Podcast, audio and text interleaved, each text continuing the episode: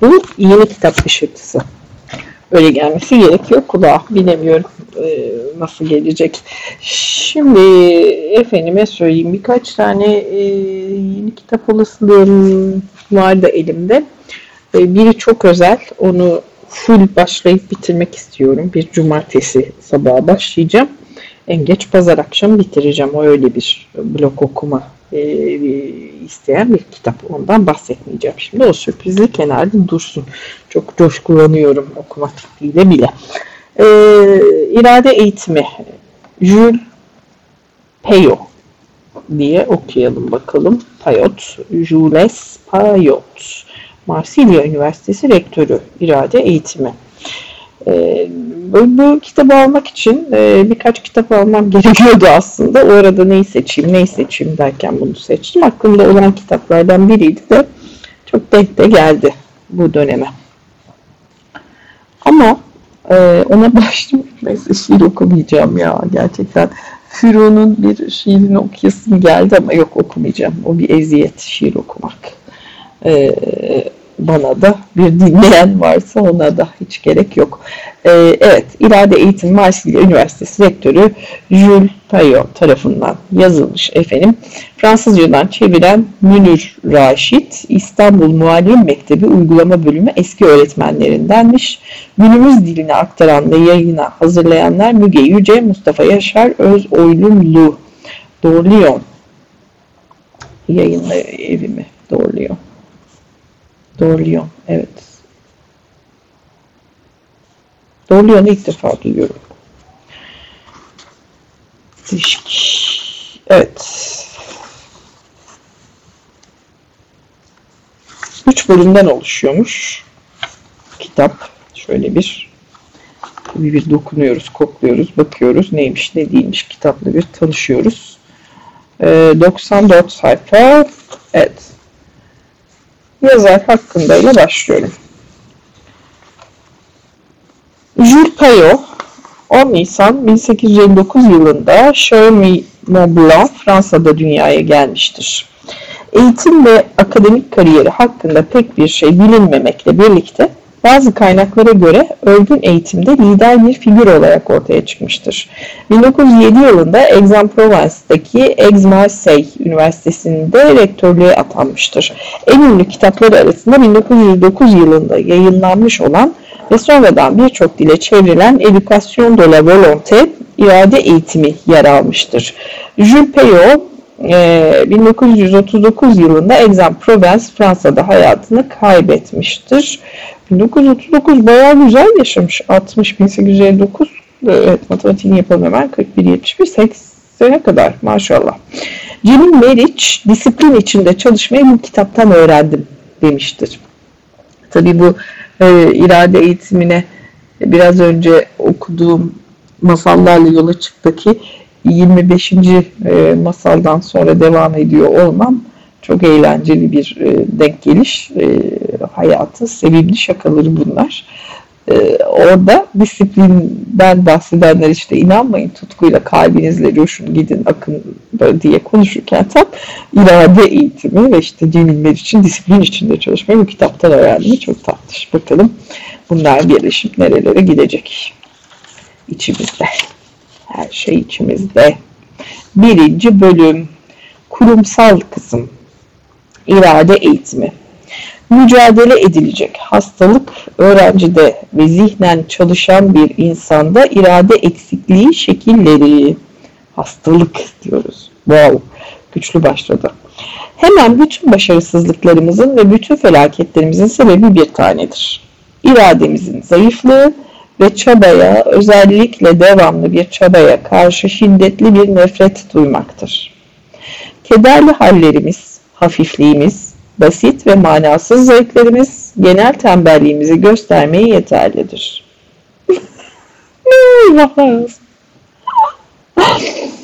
devamlı ve azimli bir iradenin hakiki düşmanı ancak devamlı bir kuvvet olabilir. Ulan biraz öncekine o kadar taban tabana zıt bir ki beynim şapşırdı. Biraz önceki cümle şöyle okuduğum masaldaki Hayallerim dünyaya karşı savaşarak gerçekleşmeyecek. Galibin yoluna teslim ol diyordu. Dans diyordu falan yani. Çok iyi. Hayatla kavga edecek. Bakalım. İhtiraslar nitelikleri itibarıyla geçicidirler. Çok doğru söylüyorsun azizim. Çok şiddetli olsalar bile bu şiddet uzun süre devam etmez. Saplantıya kadar giden ve delirmeye yaklaşan nadir haller istisna edilirse ihtiras, ihtirasların yarattığı kesintiler aslında çabanın devamına engel sayılmazlar. Doğrusu ihtirasların nöbet ve aralıklarında büyük ölçüde çalışma imkanı bulunur. Fakat tembellik, haylazlık ve gevşeklik denilen ruh hali sık sık tezahür ettiği için çabayı tazelemek gerekir. Bunu yapmak böyle bir ruh haline karşı yeniden mücadele etmek demektir. Halbuki sürekli çaba sarf etmek zor bir iştir. İnsan bir çabayı uzun süre sarf etmeye ancak ihtiyaç halinde mecbur olur. Nitekim seyyahlar medeni olmayan kavimlerin devamlı ve şiddetli bir enerjiye karşı zerre kadar kabiliyetli olmadığı konusunda görüş birliğindedir. Örnekleri çok uzaklarda aramaya lüzum yok. Çocuğun düzen ve tertip dahilindeki bir işe ne kadar yavaş ve isteksiz koyulduğu herkesçe malumdur. Keza bütün gün yaptığınız işleri Spencer'le birlikte gözden geçirebilirsiniz. İşlerinizde yalnız küçük zihinsel bir çabadan başka hiçbir şey yoktur. Sizin gibi birçok insan hayatını çok az bir gayretle geçirir. Eğer şimdi öğrencilik hatıralarımızı karıştırırsak arkadaşlarımızın arasında kaç tanesinin çalıştığını zikredebiliriz? Edemeyiz Aziz, edemeyiz. Siz böyle sorarsanız edemeyiz. Herkes imtihanı için asgari bir çaba sarf etmiyor mu? Zaten bir kere okuldan çıktıktan sonra biraz kişisel enerji, biraz düşünme gayreti onlara o kadar sıkıcı ve bunaltıcı gelir ki. Her memlekette öğrenci sınavdan bir parçacık hafıza kuvvetiyle yakasını kurtarmaya bakar. Onlarda yüksek ideallere rastlanmaz. Allah'ın rezilleri şeyler, ne, ne iblisler. Biraz pardon. Neyse. Ay, zor okuyacağım ben bu kitabı belki. En çok arzu ettikleri hükümet dairelerinde birer sandalyedir.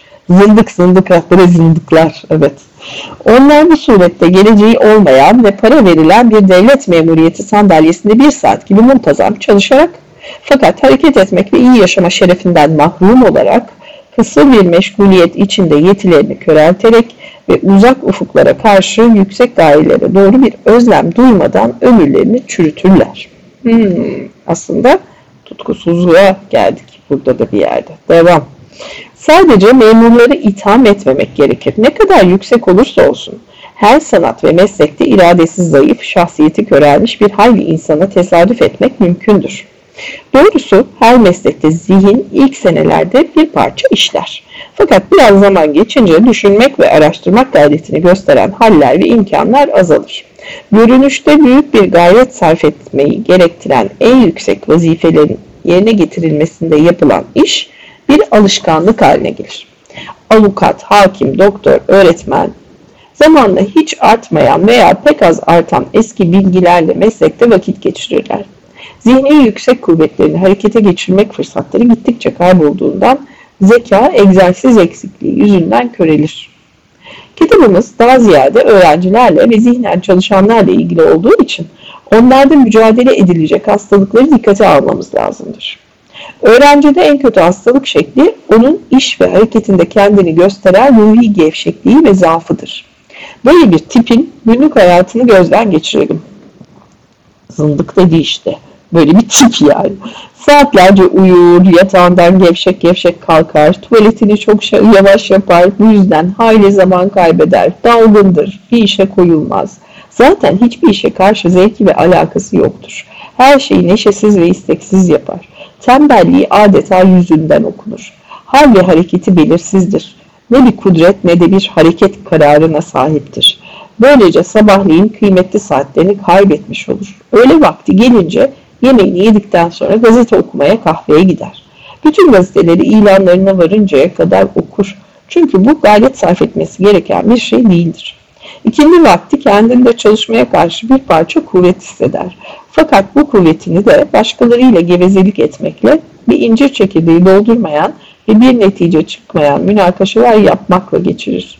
Siyasi bir adam gibi siyasetten, edebiyatçı gibi edebiyattan bahseder. Keşke ölse.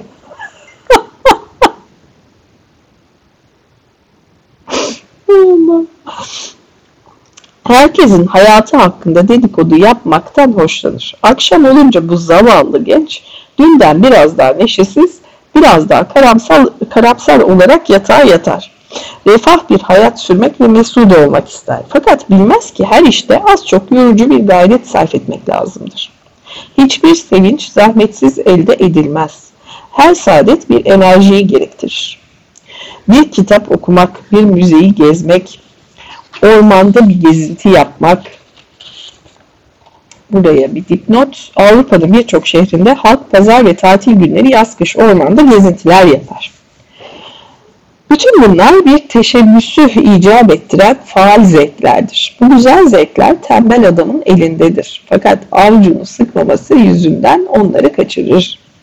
Saint Jerome onları dalga geçerek kılıçlarını daima omuzlarında tutun ama vur, tutan ama vurmayan askerlere benzetir. Tembel öğrenciler sınavın yaklaşmasıyla bir parça harekete gelirler. Onların en fazla nefret ettikleri şey aylarca ve senelerce imtihan sıralarında tekrar edip durdukları mütedil ve düzenli enerji sarfıdır. İrade kudreti çok gayret sarfından ziyade zihnin tüm kuvvetiyle aynı gayeye ve aynı istikamete doğru sevk edilmesidir. İşte her zaman ve sık sık karşılaşılan bir tembel tipi. Genç adam dinç, neşeli ve enerjiktir. Hiçbir iş yapmadığı nadirdir. Gündüzleri bazı jeoloji kitapları ile Racine hakkında Brunetier'in yazdığı bir makaleyi okudu. Gazeteleri gözden geçirdi, bir aralık notlarını tekrar okudu, birkaç sayfa İngilizce tercümesi yaptı, kısacası bir dakika bile faaliyetsiz değildi. Arkadaşlar onun bu çalışkanlığını ve çeşitli meşguliyetlerini takdir ederler. Bununla birlikte biz onun tembel olduğunu söyleyeceğiz. Bir ruhiyatçıya göre bu çok ve çeşitli çalışmalarda oldukça zengin otomatik bir dikkatten başka bir şey yoktur. Henüz iradi ve dikkat olmamıştır. Bu türlü türlü meşguliyetler büyük bir irade zaafından başka bir şey ifade etmez. Bu öğrencimiz bize sık sık tesadüf ettiğimiz ve dağınık tip ismini verdiğimiz bir tembel örneğini gösterir faydasızca her şeye birer parça alaka gösteren bu çalışkanlara Nikol hercai ruhlar diyor. Nikol du danger des entretiens diye aşağıya not düşmüş. Fenelon'un güzel bir tasvirine göre onlar rüzgara maruz bir yerde yanan bir mum gibidirler. Edukasyon fiil denmiş bu da. Hii, vahlar olsun. Şu anda omuzlarım çöktü, kanım içimden çekildi. Ben çünkü buyum yani ne yapayım? Kendim okudum şu anda. Hatta diyecektim ki ben azimliyim işte oradan oraya sekiyorum işte YouTube videoları otodidaktım falan diye kendi kendime böyle bir tatmin alanları yaratıyorum ama hercai ruh diyor Nikol bana yapacak bir şey yok. İradi birlik çok doğru söylüyorsunuz. çok eğlendim. Devam. Gayretin dağılmasının en büyük mahsuru hiçbir düşüncenin tamamlanmasına vakit kalmamasıdır. Aynen öyle. Denilebilir ki bazı fikirler ve bazı hisler gelip geçici yolcu, yolcuların bir otelde yerleşmeleri gibi bir müddet sonra unutacağımız yabancılar gibidir ve öyle de kalırlar. Sonraki bahislerde de göreceğimiz gibi hakiki zihinsel faaliyet bütün gayretin açık seçik belli bir maksat ve gayeye doğru yönelmesini gerektirir. Aslında kişisel gayretin zor olması onun düzenlilik ve tutarlılık gerektirmesindendir. Yarın idareci sınıfı oluşturacak olan öğrencilerin çoğunluğunun böyle bir enerjiden hoşlanmadıklarını hepimiz biliriz. Mesela felsefe öğrencileri uyanık, genellikle çalışkan ve görevlerine itina eden iyi çocuklardır. Fakat maalesef onlar hiç düşünmezler zihinsel ataletleri kelimelerle düşünmek eğilimiyle izah edilebilir. Nitekim ruh bilim okurken kitaplarının zikrettikleri misaller yanında birer tane de kendiliklerinden buldukları vaki değildir. Çünkü onlar inceleme ve araştırma yapmaktan ziyade öğrenmek için kuvvetli ve zapt edilemez eğilimlere sahiptirler. Halbuki bu şekilde hafızalarını yormaktan dolayı hissettikleri elem, küçük bir kişisel gayrettekinden daha fazladır. İyi öğrenci sözüne layık olan pek azı istisna edilirse, genellikle her yerde ve her zaman edilgendirler. Bu kişisel çaba kabiliyetsizliği hakkında 3 aylık sınavlarla yaptığımız bir deneyin verdiği netice bize gösterdi ki, öğrencilerin çoğu bu türden bir egzersizden korkuyor. Gösterilen bir plana ve verilen izahate göre yazı yazmak onlara kolay geliyor. Fakat kendi kendilerine bir konu bularak ve onun üzerinde düşünerek bir vazife yazmaları onların gözünde en zor ve hiç hoşlanmadıkları bir iştir.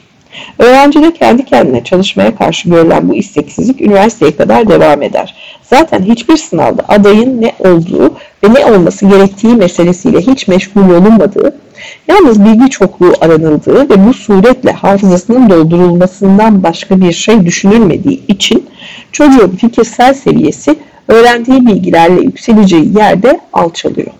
Yazık ki bizim eğitim sistemimiz bu vaziyeti arttırmaya devam ediyor. Orta e öğretim pardon, orta eğitim programları bütün çocukları adeta zihnen birer perişan adam yapmayı amaçlıyor gibi görünüyor. Adam. O dönem adamlar okuyor. Feminist. Seni zındık. Devam. Okulun zavallı gençleri her şey otomatik ya. Yalnız bunun da otomatik olarak böyle çıkıyor olması nasıl bir farkındalıksa algıda. Devam. Okul zavallı gençleri her şeye temas etmeye ve bütün program maddelerini öğrenmeye mecbur etmekle onların hiçbir şeyin esasına nüfuz etmemelerine sebep oluyor. Bugünkü orta eğitim sistemi böyle manasız olursa çocuk düşünmeye nasıl imkan bulabilir? Eminiz ki düşünen ve şuurlu çalışan talebeler tıpta, hukukta, tarihte geçirdikleri günler zarfında sarf ettikleri gayretin toplamının ne kadar az olduğunu bir gün bizzat itiraf edeceklerdir. 1. İrade de takip edilecek D'yi ayırmışız ki burada? İradede takip edilecek gaye. Her ne kadar eğitim programları hala iradenin ne olduğunu bilmiyorsa da biz kendi kıymetimizin ancak irademizle ölçüleceğini his ve takdir ediyoruz. Başkalarının irademiz hakkındaki bütün şüpheleri bizi müthiş surette rencide etmez mi? Çalışma kuvvetimizi inkar etmek bizi korkaklık ve zayıflıkla itham etmek değil midir? Bir işte gayret ve sebat etmek hususunda bizi kabiliyetsiz zannetmek, bizi düzelmesi mümkün olmayan basit bir adammışız gibi bir nazarla ele almak değil midir? Görülüyor ki herkes iradenin lüzum ve önemini takdir ediyor. Kitabımız kararsız ve ham arzulu bir gençle çalışmak arzusunun evvela kesin, şiddetli ve devamlı bir karar, daha sonra kuvvetli bir alışkanlık halinde tam takviyesi için uygulayacağı yolların incelemesinden ibarettir. Zihnen çalışmak, dikkatli olmaktır. Tefekkür etmek, dikkatin bir noktaya toplanması ve yoğunlaştırılmasından başka bir şey değildir. Görülüyor ki zihni faaliyetlerimizin her iki şeklinde de dikkat mevzu bahistir. Fakat dikkat meselesi istikrarlı, sabit ve devamlı değildir. O iyice gerilmiş bir yayla mukayese edilemez. Denilebilir ki dikkat tekerrür eden gayretlerimizde az veya çok miktarda mevcuttur. Enerjik bir dikkatte gayretler birbirini o kadar yakından takip eder ki dikkat adeta kesintisiz devam ediyormuş sanını verir. O halde takip edilecek gaye yoğun ve devamlı dikkat gayretini elde etmekten ibarettir. Gençlerin zihin eğitiminde düşünülmesi lazım gelen esas, onları her gün bu türden zor ve devamlı bir gayreti yüksek bir cesaretle tekrar etmeye alıştırmaktır. Fakat yalnız kuvvetli yoğun gayretler yeterli değildir. Onlar anarşik ve dağınık tipten olabilirler. Demek ki gayretlerimizin aynı gaye ve istikamete doğru yönelmiş olmaları lazımdır. Bir fikir veya hissin kendimize mal edilmesi ve hayatımızda müessir olabilmesi onun şuurumuzda kalması veya şuurumuza sık sık gelmesi, başka fikirlerle ilişkileri olması şartlarına bağlıdır. Böyle olduğu takdirde fikirler yavaş yavaş ve devamlı bir biçimde artan tesirleriyle ilişki dairelerini genişletmiş olurlar. Bakınız sanat eserleri nasıl meydana geliyor. Bir dahide bir fikir çoğunlukla gençliğinde doğar ve evvela bir müddet mahcup ve belirsiz kalır. Severim senin ifadeni ben. Bu cümleyi tekrar okuyacağım. Bir dahide bir fikir çoğunlukla gençliğinde doğar ve evvela bir müddet mahcup ve belirsiz kalır. Fikrin mahcup kalması ne naif bir ifade. Bir yazı hayatın bazı hadiseleri, bazı yazarların sözleri bu fikre kendisinin kıymeti ve imkanı olabileceği hakkında bir bilinç verir. Tekrar bir yazı hayatın bazı hadiseleri, bazı yazarların sözleri bu fikre kendisinin kıymeti ve imkanı olabileceği hakkında bir bilinç verir. Bu fikir o günden itibaren her şeyle beslenir. Seyahatte, başkalarıyla yapılan konuşmalarda, okunan muhtelif eserlerde kendisini besleyen fikirlere tesadüf eder. Eğer bir fikir aklınızdan yalnız geçip gider ve bir tesir bırakmazsa onun hiç de kıymeti yoktur. Halbuki ona defalarca ve sık sık samimi bir dikkat sarf etmek ve nihayet onu bilinçte uzun süre tutmak ve korunmak gerekir. O bu suretle hatırlama denen esrarengiz bir cazibe kuvvetiyle olgun, kuvvetli fikir ve hisleri kendine çekmek ve kendini onlara karıştırmak için lazım olan canlılığı elde edecektir. Kuvvetli fikir ve hislerin oluşma tarzı ve gelişimi laboratuvarlarda yapılan kristalleştirme deneyleri gibi yavaşça fakat sakin ve sırlı bir tefekkürle meydana gelir. Derler ki her keşif bir iradenin mahsulüdür. İşte size bir misal.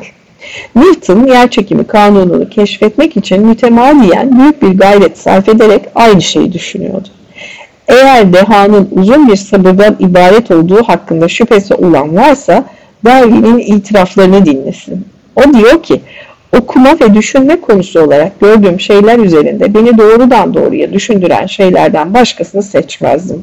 Eminim ki ilimdeki bütün başarılarımı temin eden bu disiplindir. Onun oğlu babam diyor bir mevzuyu bütün bir sene zarfında gözünden kaybetmemek kuvvetine sahipti. Artık bu nokta üzerinde ısrar etmeye lüzum var mı? O halde söylediklerimizi özetlemek yeterlidir. Zihni faaliyet için takip edilecek gaye, zihni faaliyet herhalde bu, tekrar. Zihni faaliyet için takip edilecek gaye iradi dikkat gayretinden ibarettir. Bu öyle bir enerjidir ki yalnız şiddetiyle ve sık sık tekrarlanmasıyla izah edilemez. Belki bilhassa bütün fikirlerin yalnız bir gayeye doğru gayet net bir şekilde yönelmesiyle ve bütün arzularımızın, hislerimizin ve fikirlerimizin esas fikre tabi olmasıyla ifade edilebilir. Abi köklenmek Evet. Öbür tarafla şöyle bir yerde bağlanıyor. Öbür tarafta o kadar her cahiluflar vesaire diyor ama şöyle bir şey ya da şerh düşüyordu. Ama ben de şey konuşacağım değil mi? Uydum kitaba. Ee, şu cümleyi vurulmuştum orada da. Yolunu beslemeyen ve dikkatini dağıtan her şeye hayır demek. Evet. Bu da işte e, yolunu beslemek, dikkatini dağıtan her şeye hayır demek. Bu da köklenmek fikri. Bu da tek yani bir şeylere konsantre olmak, belirlemek, tutkunu seçmek.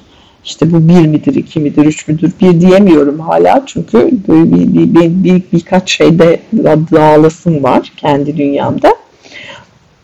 Ama e, o kökü belirleyip e, şey gibi ya bu kitap okumakla ilgili vardım yıllar sonra vardım buna tabii. İşte bir sürü şey okumak istiyorum. Bir oradan bir buradan onu da merak ediyorum. Bunu da merak ediyorum. Artık yavaş yavaş kaç yıl geçmiş aradan. Ya evet yani gerçekten ilgini çekene dön. Gerçekten neyle ilgilenmek istiyorsan, ne üstüne derinleşmek istiyorsan, ne üstüne tatlı tatlı dolanmak, keyif almak istiyorsan oralarda dur. Ee, hani e, kalanlara, her şeye maymun e, çok çok etrafımızda hmm, dikkatimizi çekebilecek çok kaynak var. E, videolar, YouTube'lar, sosyal medyalar orası burası. O yüzden e, gittikçe de şeyde kalmak zorlaşıyor e, bence. Köken. Ay aman çenem düştü. Devam. Geç. E, istemiyorum bu kadar konuşmak. E, öğreten adam konuşmaları. İkinci bölüm. Çelişik iki kuramın incelenmesi. Evet. Tam da çelişik iki kuramın incelenmesi. Çelişiyor mu diye bakıyordum. Devam. Zayıf bir fikrin ve eğilimin kuvvetli bir irade haline dönüşmesi için lazım olan vasıtalığı yakından incelemeden önce çelişik iki felsefi kuramı gözden geçirmek zorunluluğu vardır. Bu iki kuramdan biri karakterin değişmez olduğunu, diğeri ise değişebildiğini iddia eder. Ha, hadi bakalım. Birinci iddia aslında yanlış olduğu gibi uygulanamaz oluşu itibarıyla da karamsar sayılan bu kuram karakteri değişmez olarak görür. Kant'ın ortaya attığı ve Schopenhauer'ın da kabul ettiği ve yinelediği bu iddiayı Spencer de savunmuştur. Kant'a göre karakterimizi değiştirmek mümkün değildir. Ne kadar uğraşalım onu başkalaştıramayız. Keza Schopenhauer'a bakarak karakterler fıtrata bağlı ve değişmezdirler. Ya, biraz önce öbür masalı okurken dedim yani fıtrat bu son haftalarda o kadar takıldığım bir kelime ki fıtrat, fıtrat, fıtrat, fıtratın neyse ona göre davranırsın gibi bir yerde döneniyorum. Şimdi bu kitapta da çıkınca çok coşkulandım. Coşkulandırdı beni bu kitap, evet. Sakin. Şöyle silkelenelim. Keza Schopenhauer'a bakarak karakterler fıtrata bağlı ve değişmezdirler. Mesela e, bir egoistin iradesinin tabi olduğu motivasyon motifleri değiştirilemez. Siz eğitim yoluyla bir egoisti aldatır, fikrini düzeltir ve kendisini ikna edebilirsiniz.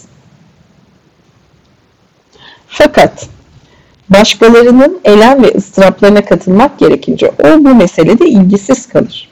Şüphesiz bu iş altını kurşunla değiştirmekten daha imkansızdır. Bir egoiste küçük bir menfaatten vazgeçmekle büyük bir menfaat elde edileceği gösterilebilir. Fakat egoistin fenalığını ispat etmeye sıra gelince bunu yapmak mümkün olmaz. Çünkü bu bir kediye fareyi haksız yere sevdiğini ispat etmeye uğraşmak gibidir. Burada dipnot fondement, de, fondement de la morale, Burdo, traduction mu? Trad, geç. Herbert Spencer çeşitli bakış açıları ortaya koyuyor. O İngiliz okulu ile birlikte karakterin uzun müddet dış bir kuvvetin zorlaması ve hayat koşulları altında değişebileceğini kabul ediyor. Fakat ona göre bu iş asırlarca sürebilir. İrade eğitiminde bir işe yaramaması ve uygulanabilir olmaması dolayısıyla bu kuramın bizce bir önemi yoktur. Bu kuram eğer ben kendi manevi hayatımı ıslah etmeye koyulmak istersem bu işi yapamayacağım karakterime ve ecdadımdan miras fenalıklara karşı mücadele edemeyeceğim demektir. Durum böyle olsa bile bu vaziyet karşısında kötümser olmak ve isyana teşebbüs etmek makul bir hareket değildir. Aslında üzülmeye mahal yok. 50 bin sene sonra gelecek kuşakların sosyal çevrenin muntazam ve sürekli etkileriyle mükemmel makinelere benzeyeceklerini düşünerek kendimi teselli edebilirim. Biz bu kuramın delillerini inceleyince Kant'ta eski dogmatik görüşten başka bir şey bulamıyoruz. Schopenhauer'da ise iddiayı ispatlamaya değecek hemen hemen hiçbir şey bulmak mümkün değildir. İşte onun delilleri. 1. Eğer karakterin tekamül etmesi ve değişmesi mümkün olsaydı en yaşlı insanlarda hiç değilse en gençlerinkinden fazla fazilet bulunması gerekirdi. Bu. 2. Bir adam bize bir defa kötü göründüğü zaman kendisine olan itimadımız kaybolur. Bu da ispat eder ki karakterin değişmesi mümkün değildir.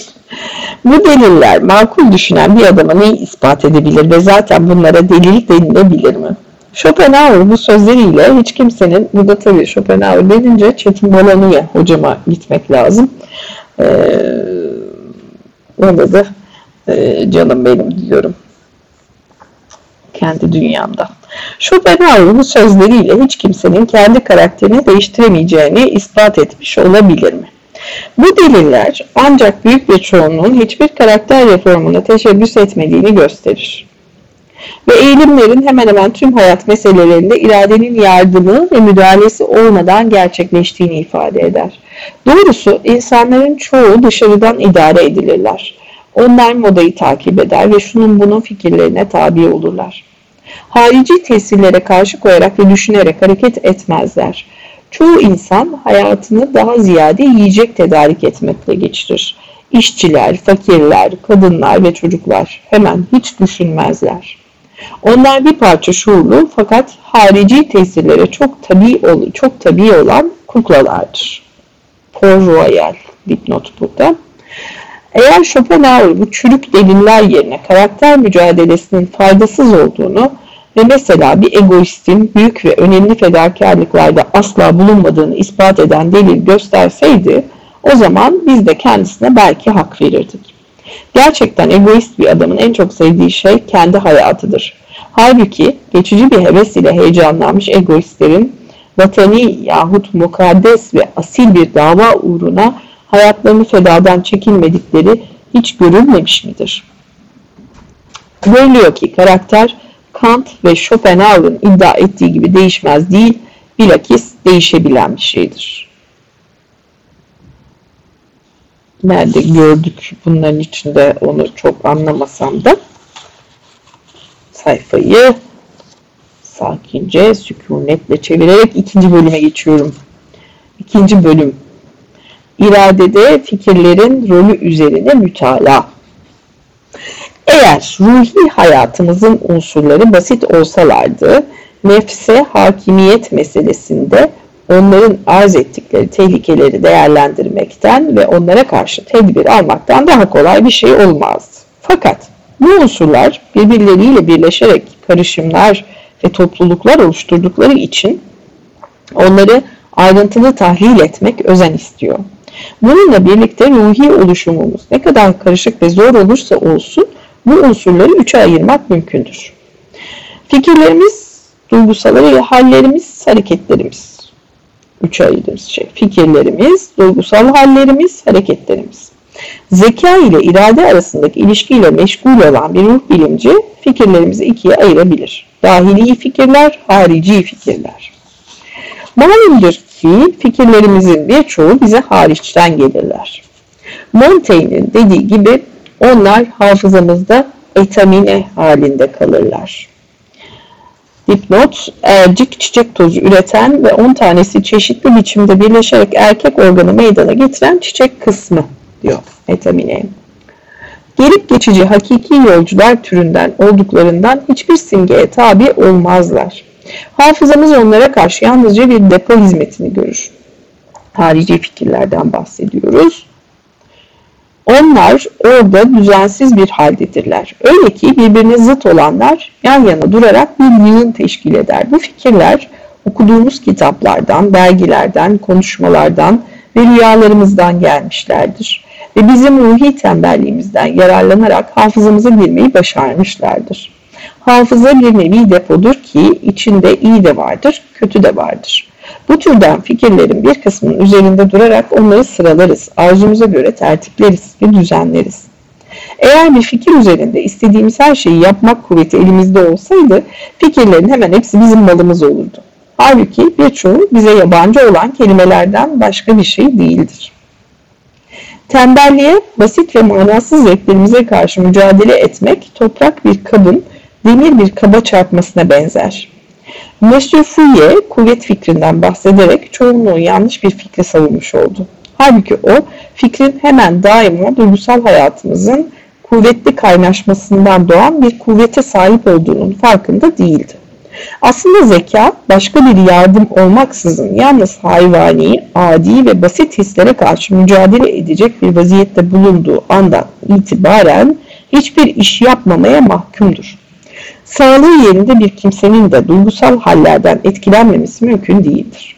Fakat hastalık bize mühim ve harekete geçiren eylemlerin hassasiyetten meydana geldiğini oldukça net bir şekilde gösterdi. Artık iyice anlaşıldı ki zeka tek başına hiçbir kuvvete sahip değildir. Bunu biz kendiliğimizden iddia etmiyoruz. Belki kendisi hayvani eğilimleri kımıldatmaktan ve zapt etmekten aciz olduğunu ortaya koymuş oldu. Monsieur Ribot bariz örneklerle gösterdi ki hisleri takip eden neşe ve sevinç olmayınca fikir kuru ve soğuk kaldıkça zeki bir adam bir imza atmak için bile elini hareket ettirmekten acizdir. Geldik mi tutkuya? Tekrar. Monsieur Ribot bariz örneklerle gösterdi ki hisleri takip eden neşe ve sevinç olmayınca fikir kuru ve soğuk kaldıkça Zeki bir adam bir imza atmak için bile elini hareket ettirmekten acizdir.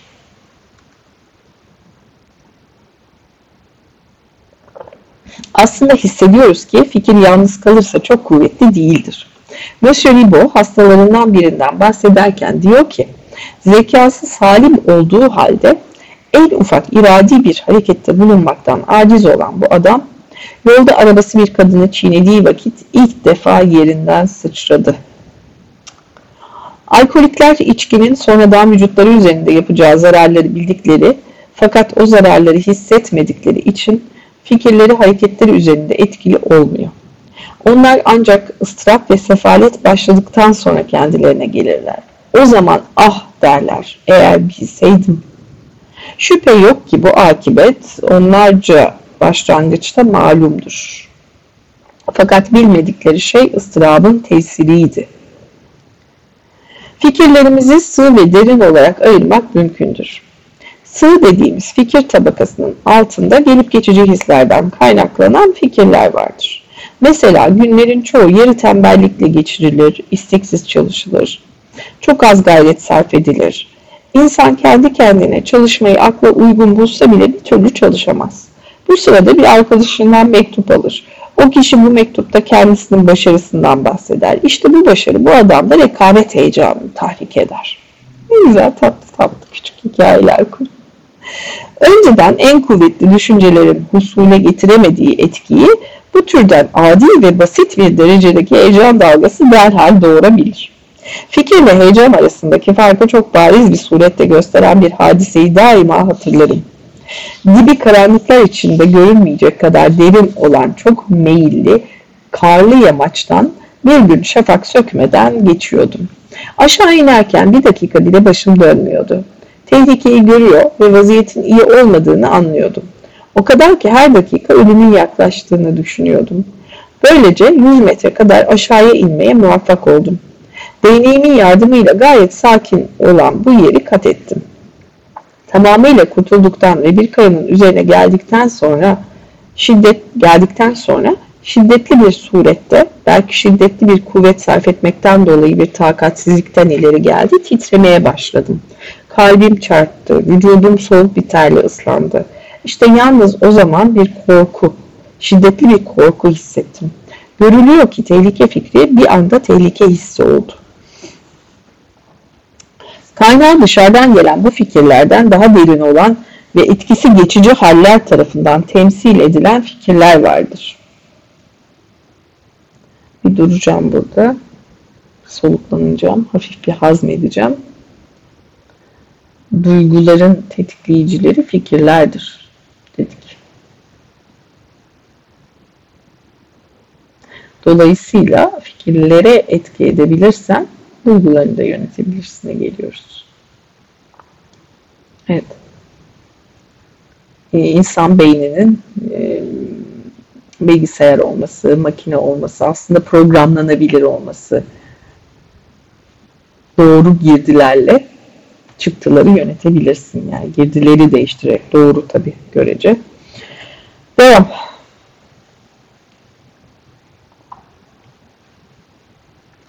Kaynağı dışarıdan gelen bu fikirlerden daha derin olan ve etkisi geçici haller tarafından temsil edilen fikirler vardır.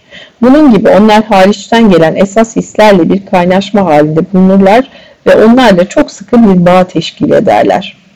O kadar ki öyle olunca fikrin mi hisse yoksa hissin mi fikre etki ettiği bilinmez.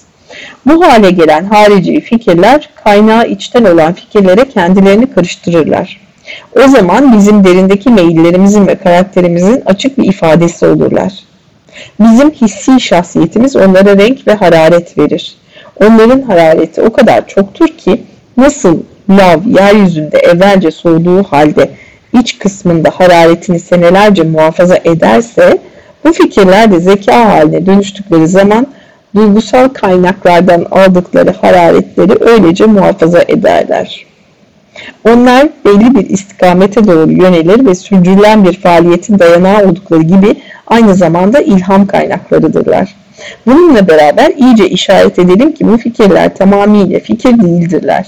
Belki apaçık ve bariz hislerden oluşan enerjisi köklerden gelen, iradesi zor, kuvvetli ruh hallerinden ibarettirler. Kısacası görülüyor ki fikirler kuvvetlerini hislerden, ihtiraslardan, bir kelime ile duygusal hayattan alırlar. Zihinde bahsettiğimiz şekilde doğan fikir, iki misli ve esarengiz bir şekilde dahili ile kendisine yarayacak hisleri cezbeder. Bu hislerle beslenir ve kuvvet bulur. Diğer taraftan kendisinin netliği onlara geçer. Onlara şiddet değil istikamet verir.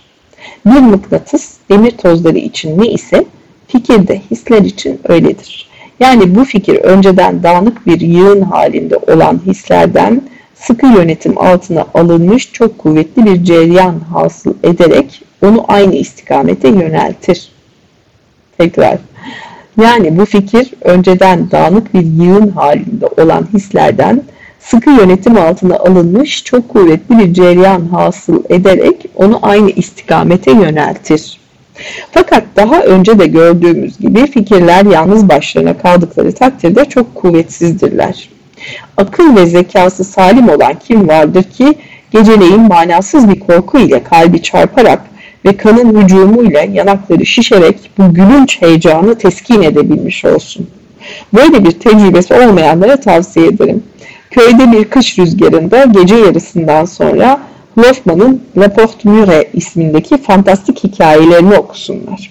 Göreceklerdir ki açık ve makul fikirleri ve akılları korku heyecanına karşı ne kadar da zayıf ve zavallı kalacaktır. Küçük şehir burjuvazisinin yalnız zihni inancı bir Dominike'nin hissettiği inanç ile mukayese edilsin. Tekrar, e, şimdi tekrar küçük şehir burjuvazisinin yalnız zihni inancı bir Dominike'nin hissettiği inanç ile mukayese edilsin. Çünkü biri dini hakiki, hakikatler, çünkü biri dini hakikatleri hissediyor. Halbuki öteki daha ziyade merasime katılıyor. Onun dini inancı hemen hemen zihni bir mahiyettedir. O en çirkin egoistliğe karşı bir nefrete sahip değildir. Zengindir fakat hizmetçisini iyi beslemediği halde ondan adam akıllı iş ister ve onu merhametsizce çalıştırır. Keza kendini hiçbir zevk ve eğlenceden mahrum etmeyen gururunu tatmin etmek için masraftan çekinmeyen Bulvardiye'nin sosyalizm hakkındaki ham arzusu ve hevesi ile asalet, servet ve deha gibi muhtelif maddi ve manevi servetle dolu fakat basit basit bir Rus köylüsü gibi yaşayan Tolstoy'un duyduğu sosyalizm mukayese edilsin. Wow, büyük cümle. Bulvar diye dediği bulvarlarda kahvelerde dolaşıp duran aylaklık eden kimse tabii ki. Bu cümleyi tekrar okuyorum. Burjuvazinin hercai hallerinden bahsediyoruz efendim. Keza kendini hiçbir zevk ve eğlenceden mahrum etmeyen, gururunu tatmin etmek için masraftan çekinmeyen Bulvardiye'nin sosyalizm hakkındaki ham arzusu ve hevesiyle asalet, servet ve deha gibi muhtelif maddi ve manevi servetle dolu fakat basit basit bir Rus köylüsü gibi yaşayan Tolstoy'un duyduğu sosyalizm, sosyalizm mukayese edilsin. Hadi bakalım. Keza bunun gibi ölümün mümkün olmayan, sakınılan bir hadise olması fikri birçok insanın gözünde belirsiz kalır. Her zaman gördüğümüz ölüm olaylarının hareketlerimiz üzerinde mühim bir etki etmedikleri aşikardır. Hatta idam mahkumlarında ölüm fikri genellikle son dakikada hissedilir. O zamana kadar bu fikir belirsiz ve genel bir tarzda mevcuttur ve mahkum onu zihninde tutup üzerinde dikkatini toplayamaz. Fakat sehpaya gideceği vakit yüzü kıpkırmızı kesilir. İstemsizce mahkemedeki parmaklıkları saymaya koyulur. Tir tir titrer. Kaseyi görünce hayret eder ve affedilip affedilmeyeceğini kendi kendine sorar. Kase herhalde e, dini oradaki şahıs olsa gerek. Ancak kötü günün akşamı korkunç ve feci akıbetini gözünün önüne getirir ve bu suretle zihninde büyük bir korku heyecanı meydana gelir. O ana kadar belirsiz bir şekilde aklından geçen ölüm fikri bir his ve heyecanın dahil olmasıyla netlik ve kuvvet kazanır. Misalleri fazlalaştırmaya lüzum var mı? Herkes mazideki tecrübelerini gözünün önüne getirerek bir sürü karakteristik olayla bulabilir. Hayır, fikir kendi kendine bir kuvvet değildir. Eğer o bilinçte yalnız başına bulunabilseydi kendi kendine bir kuvvet olabilirdi. Fakat orada duygusal hallerle mücadele halinde olduğu için onlardan his ve heyecan ödünç almak yani mücadele için kendisinde eksik olan kuvveti almak zorundadır. Fikirler zannettiğimizden daha acizdirler. Fakat zihinsel çağrışımların başarılı bir şekilde kullanılması zihne mutlak bir özgürlük verir. Dipnot var, onu okuyorum. Bu metinde kastedilen çağrışım şu anlamı taşımaktadır. Davranışlar, düşünceler ve kavramlar arasında yer ve zaman birliğinin etkisiyle kurulan bağlantılar sonucu bilinç alanına bunlardan biri girdiğinde ötekini de bilince çekmesi olayıdır. Ne güzel. Tekrar. Davranışlar, düşünceler ve kavramlar arasında yer ve zaman birliğinin etkisiyle kurulan bağlantılar sonucu bilinç alanına bunlardan biri girdiğinde ötekini de bilince çekmesi olayıdır. Aralarında bağlantılar kuruluyor, connection'lar birbirine bağlı küçük küçük dendri beynin şeyleri geldi aklıma. Ne, neydi onun adı? Dendriyon muydu? Dendron mu? Aman bir kelimeyi de doğru hatırlayayım.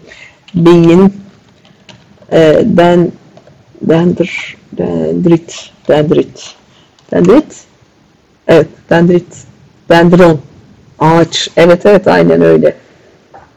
Onlara tabi birbirine bağlanıyor tık tık tık biri yüzeye çıktı mı hop arkasından öbürü de bilince geliyor. Çok tatlış. Devam.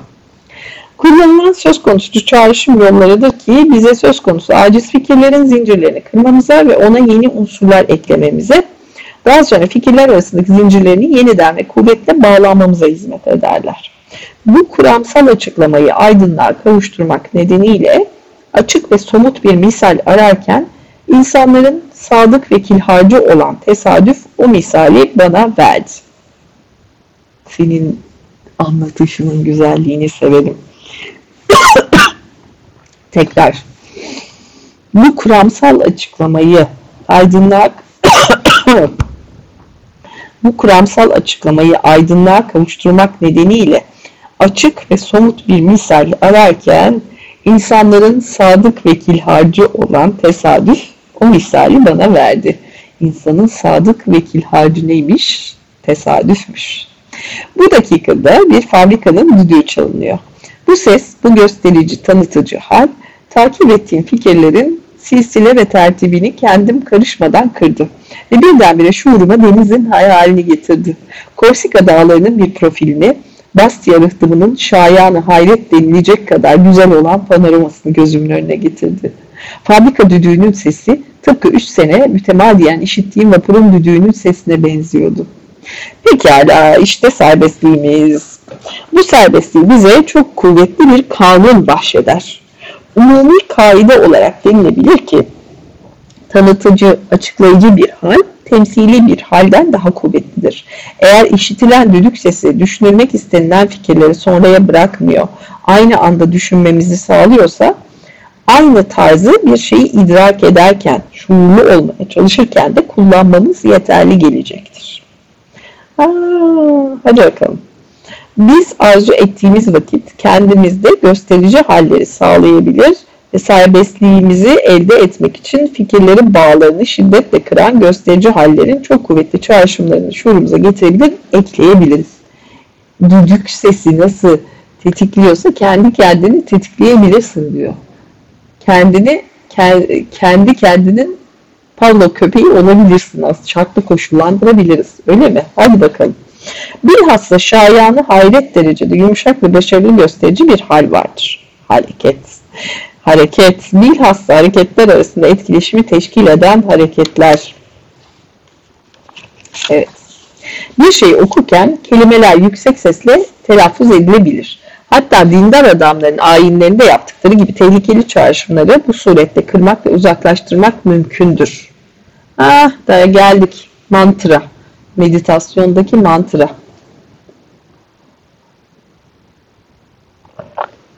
Yeni bir hedefin hareket noktamız olmasını ve zihinde zaferini temin etmek istediğimiz bir fikre bu suretle onu zaferi zorla ipnoze edebiliriz.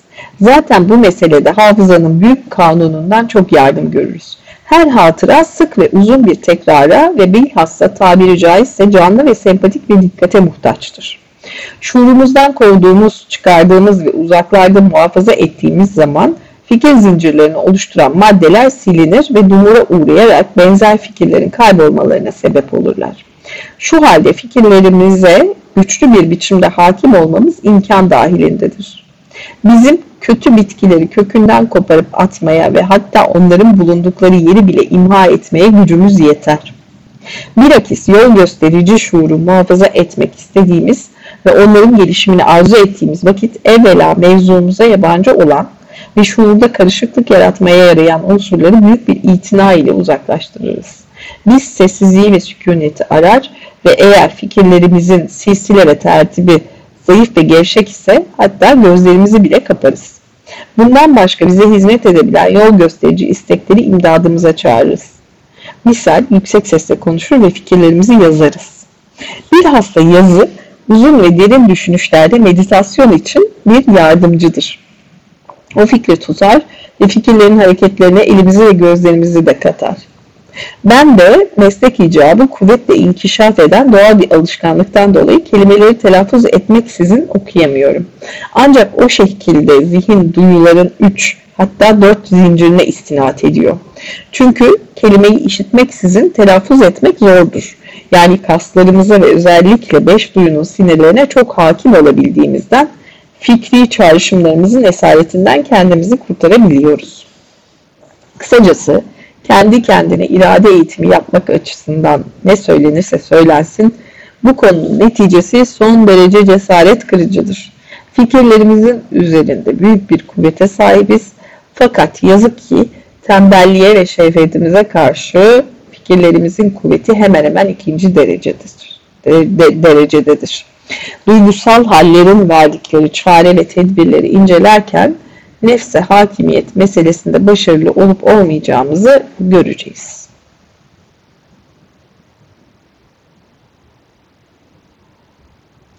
Bu e, tetikleyici hikayesini keşfetmek e, çok tatlı bir tespit, çok doğru bir tespit.